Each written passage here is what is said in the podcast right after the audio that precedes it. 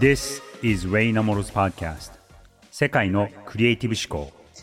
Hi everyone, this is Rei Inamoto. 皆さんこんにちは。ニューヨークと東京を拠点にするグローバルイノベーションファーム I&Co 共同創業パートナーのレイ・イナモトです。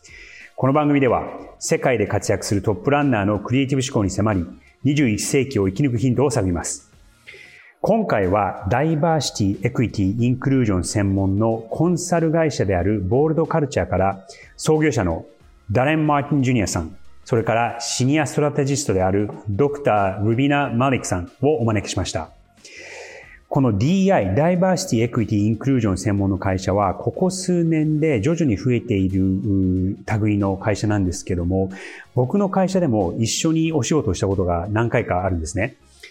まず最初に2000、そうですね、20年ぐらいから特にこの BLM だったりとか、そのブラックライズマターのような動きがすごく活発になってきて、我々もその会社で自分らの教育をしっかりしたいということで、このボルドカルチャーさんに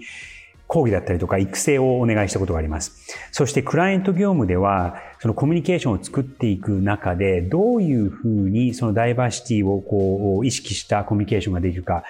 ちゃんとこのダイバーシティ、エクイティ、インクルージョンということを理解しながらどういうコミュニケーションを企業に提供できるかっていうことを、え、彼らにアドバイスをもらったことが何回かあります。そんなあサービスを提供しているのがこのボールドカルチャーのダレンさんと、え、ドクタールビナ・マリクさんなんです。今回、ボールドカルチャーの皆さんには、ダイバーシティなデザインとは何かをテーマにお話を伺いました。So, let's get started. Creative Voice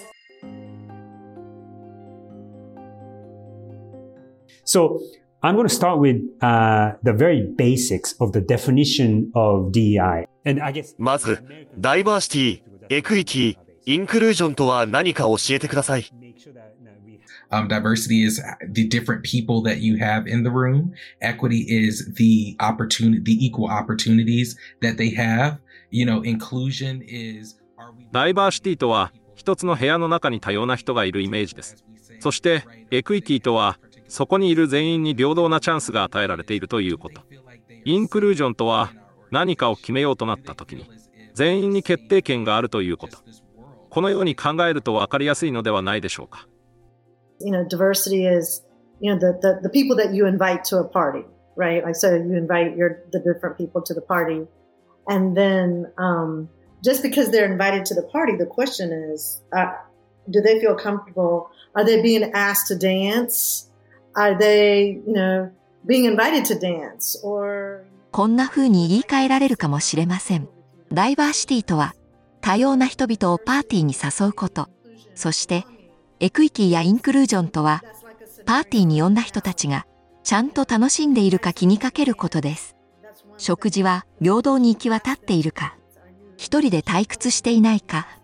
きちんと気を配ることが必要です。楽しんでもらえるようにダンスに誘う。言葉だけではなく行動で示すのが大切です。それがダイバーシティエクイティインクルージョンの概念です。多様性を受け入れることによってのメリットはいくつかあるかなと思うんですが、えっと、一つは、より本質的な社会になると思うんですね。やっぱりその今、日本社会っていうのはその形式にこう、囚われてるところがかなりあって、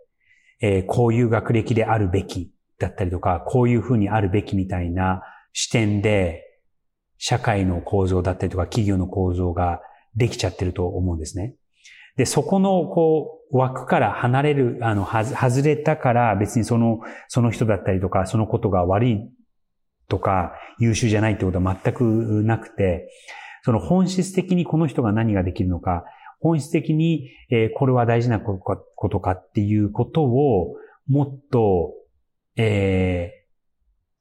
ー、意識できるようになるんじゃないかなっていうのはちょっと哲学的な話ではあるとは思うんですが、えー、まず一つ思います。で、もう一つは、これはですね、その日本社会だったり特に日本企業が今後成功していくために一つ重要な課題ではあると思うんですが、やっぱりそのイノベーションっていうのは多様性のある視点を持って、えー、いないとどうしても起きないことだと思うんですよね。だからその同じ考え、同じ環境で、同じバックグラウンドで、同じ考えを持った人たちが集まっても、結局その今まで良かったことが心地よくて、そこからなかなかこうはみ出すことがあできなかったりとかしたくないっていう無意識無意識にそこにこう残っていきたいっていうところが人間は、あの、性質としてあるので、多様性を持つことによっていろんな視点がえー、含まれて、そして、えー、新しい考え方が起きて、そしてイノベーションにつながる。うん。だから多様性を持つことは、えー、僕はイノベーションの源なんじゃないかなと思います。その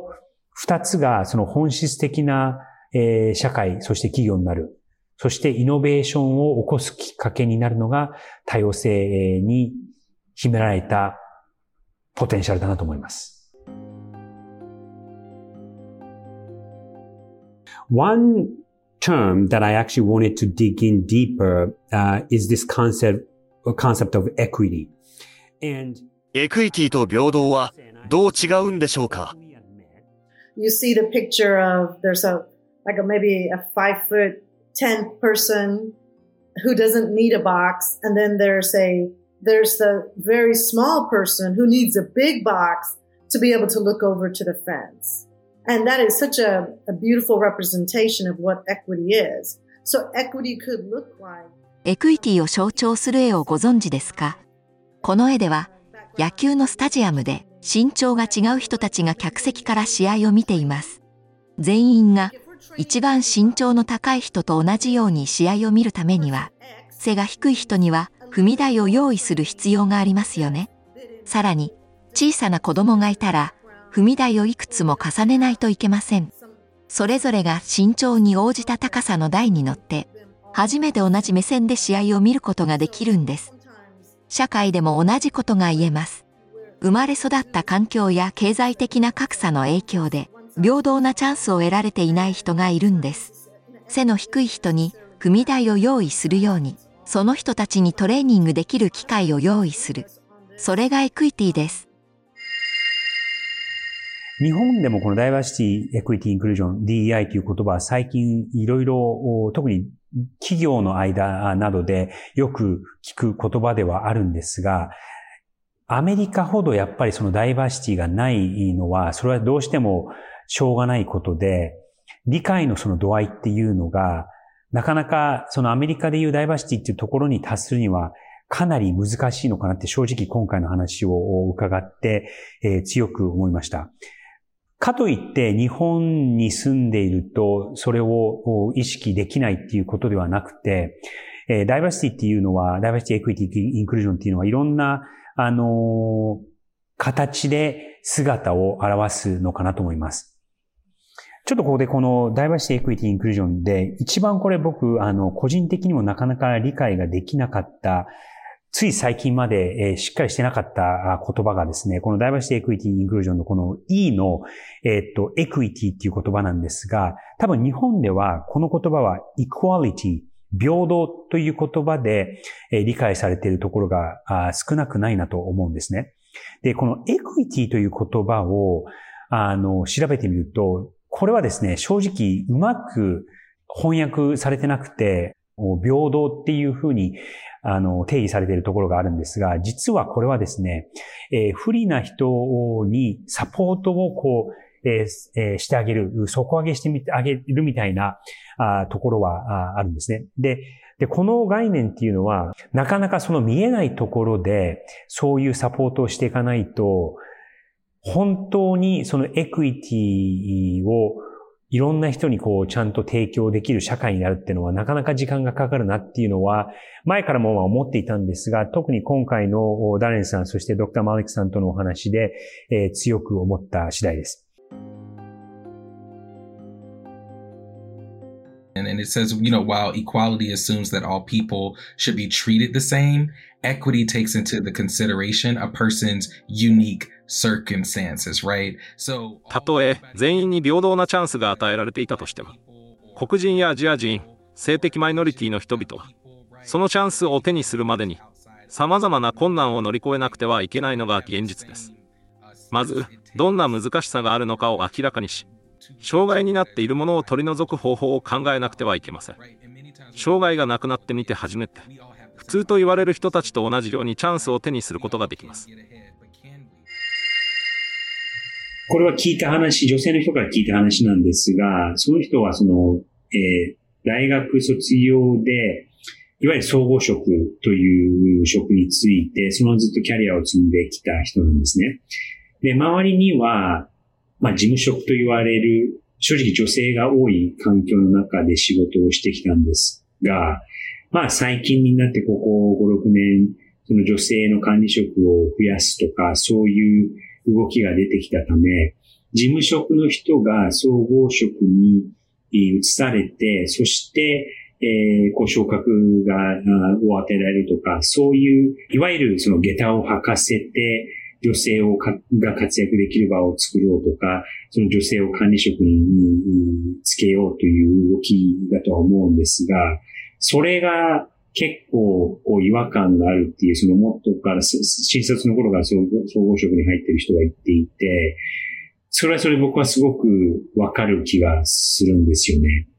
なかなかこういう、その白黒がはっきりしない状況っていうのは今後も出てきてしまいますし、また、こういう状況でその、何らかのこうサポートを提供するだったりとか、何らかのこうサービスだったりとか、えー、踏み台をこう、いくつか余分に提供するっていう状況は出てくるとは思うんですね。でもこういうことをすることによって、まあ最初はその気持ちの持ち方をどうしたらいいか分かんなかったりとか、感情をどうしたらいいか分かんないってことはあるかとは思うんですが、やっぱりその全体的に見ると、あの、いろんな人が多様性を持った、いろんな人がこう活躍できる場を作ることは、多様性がある社会を築いていくことなので、時間はかかるかもしれないんですが、こういうことを繰り返して、えー、やっていくのが大切なんじゃないかなと思います。In your firm's uh, uh, ex uh, expertise, providing consulting, uh, consulting advice, advisory help to say marketing and communication executions, right? So give us a, a, a few tangible examples.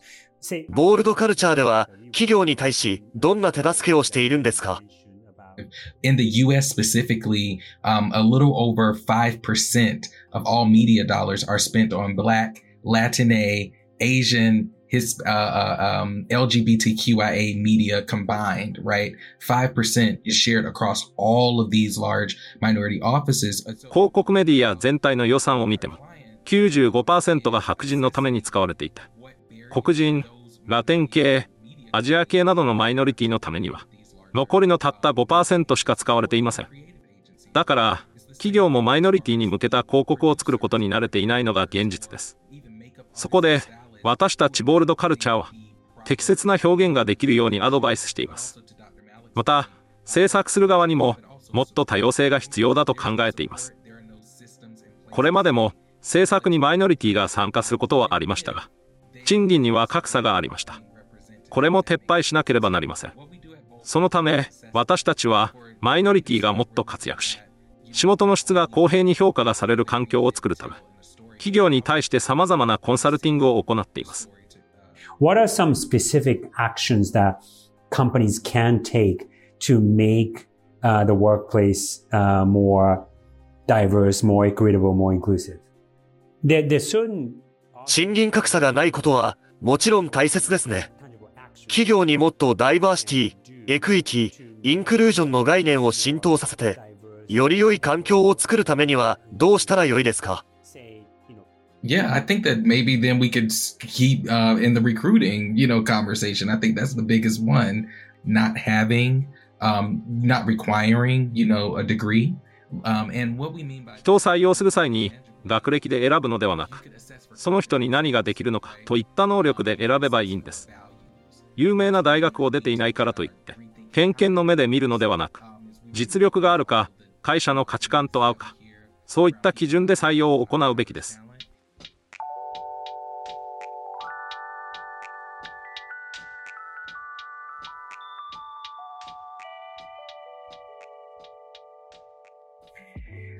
ここまでお送りしてきましたレイ・イナモトの世界のクリエイティブ思考。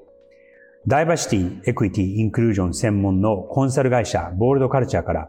創業者のダレン・マーティン・ジュニアさん、それからシニアストラテジストである Dr. ルビナ・マリックさんをお招きし、ダイバーシティなデザインとは何かについてお話を伺いました。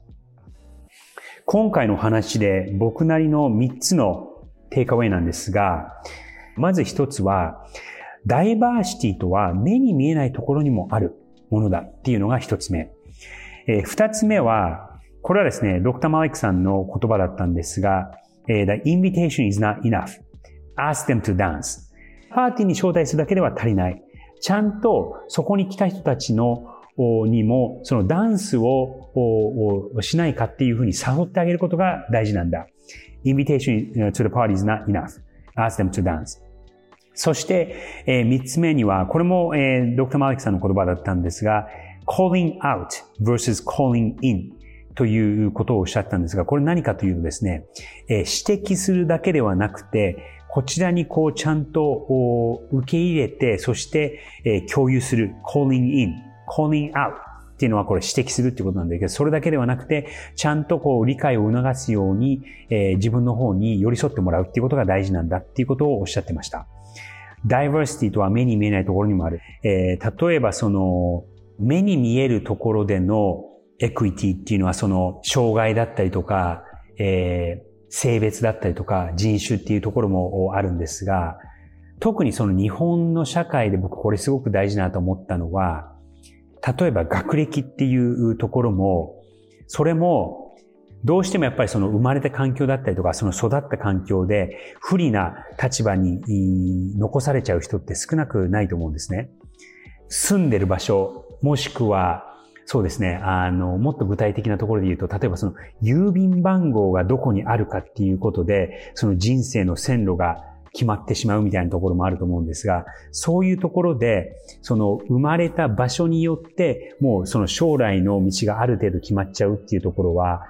日本だと特にその学歴社会と言われる、えー、環境だと、意外とその目に見えないところで不平等で、そしてエクイティがない環境で人々がこう仕事だったりとか勉強しなきゃいけないのかなと思います。なのでこういう、その、例えばその会社の採用っていうところでも、日本だとその学歴に基づいて採用してるっていうところがすごくまだまだ根強くあるのかなと思うんですが、今後は本当にその社会の中のその平等だけではなくて、エクオリティだけではなくて、本当の意味でのエクイティ、DI を、DI がちゃんとこう、社会的に広がっていく世の中を作るためには、その目に見えないところのダイバーシティっていうのも、えー、気にしなければいけない。そうするためには、例えばその採用の時に、学歴はあの、あえてその採用の条件からは、あの、外すみたいなことをした方がいいのではないのかなというふうに思いました。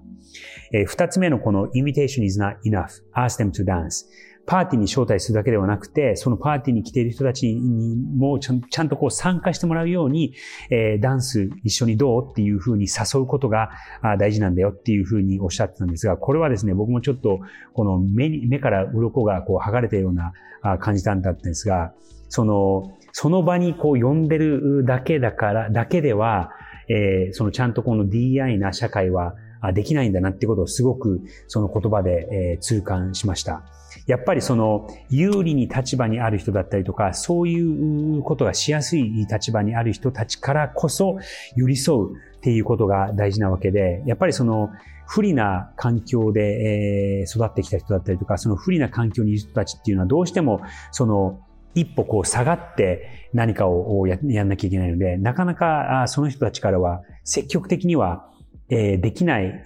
なんか言えなかったりとか、その参加できないところがあると思うんですよね。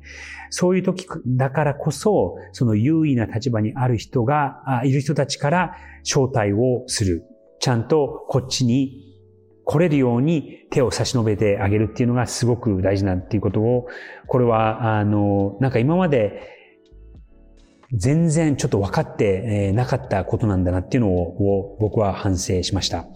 そして最終的にはこの三つ目のこの calling out versus calling in。ただ、そのダメなところを指摘するだけではなくて、ちゃんとその理解をしてもらうように、こっちにこうを招くこと、さっきのその、あの、ask them to dance。ダンスをするように誘うだけではなく、誘うっていうことなんですけども、えーちゃんとその理解をしてもらうように、えー例えばそのマイノリティの人たちも、えーメジョリティの人たちをこっちに呼び寄せるっていうことをしなければいけないので、これはですね、そうですね、あの、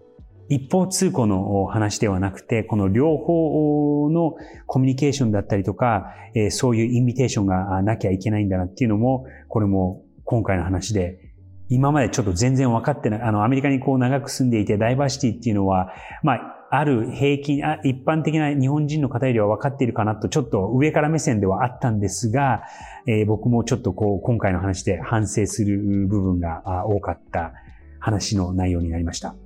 まとめますと、えまず一つ目には、ダイバーシティとは目に見えないところにもある。その学歴のようなものにもちゃんと目を向けなきゃいけない。二つ目には、invitation is not enough. Ask them to dance. パーティーに招待するだけでは足りなくて、ちゃんとダンスにも誘う必要がある。そして三つ目には、calling out versus calling in。指摘するだけだ、ダメなところを指摘するだけではなくて、ちゃんと理解してもらうように、こちらに呼び寄せる必要もある。という、この三つのキーテイクアウェイでした。次回は実例などを挙げながら、さらに詳しいお話を伺います。どうぞお楽しみに。世界のクリエイティブ思考。お相手はニーナントでした。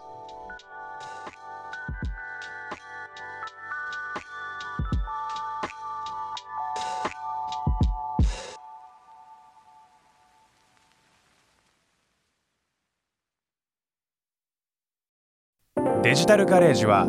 危険な海に最初に飛び込むファーストペンギンスピリットを創業以来大事にし続けていますこれから来る Web3 オープンソース時代を見据えたテクノロジーで新たなビジネスを生み出す仲間を募集しています番組詳細欄にあるリンクよりぜひご覧ください Web3 is here. Join us. Join the first penguins. New Context Designer. Digital Garage.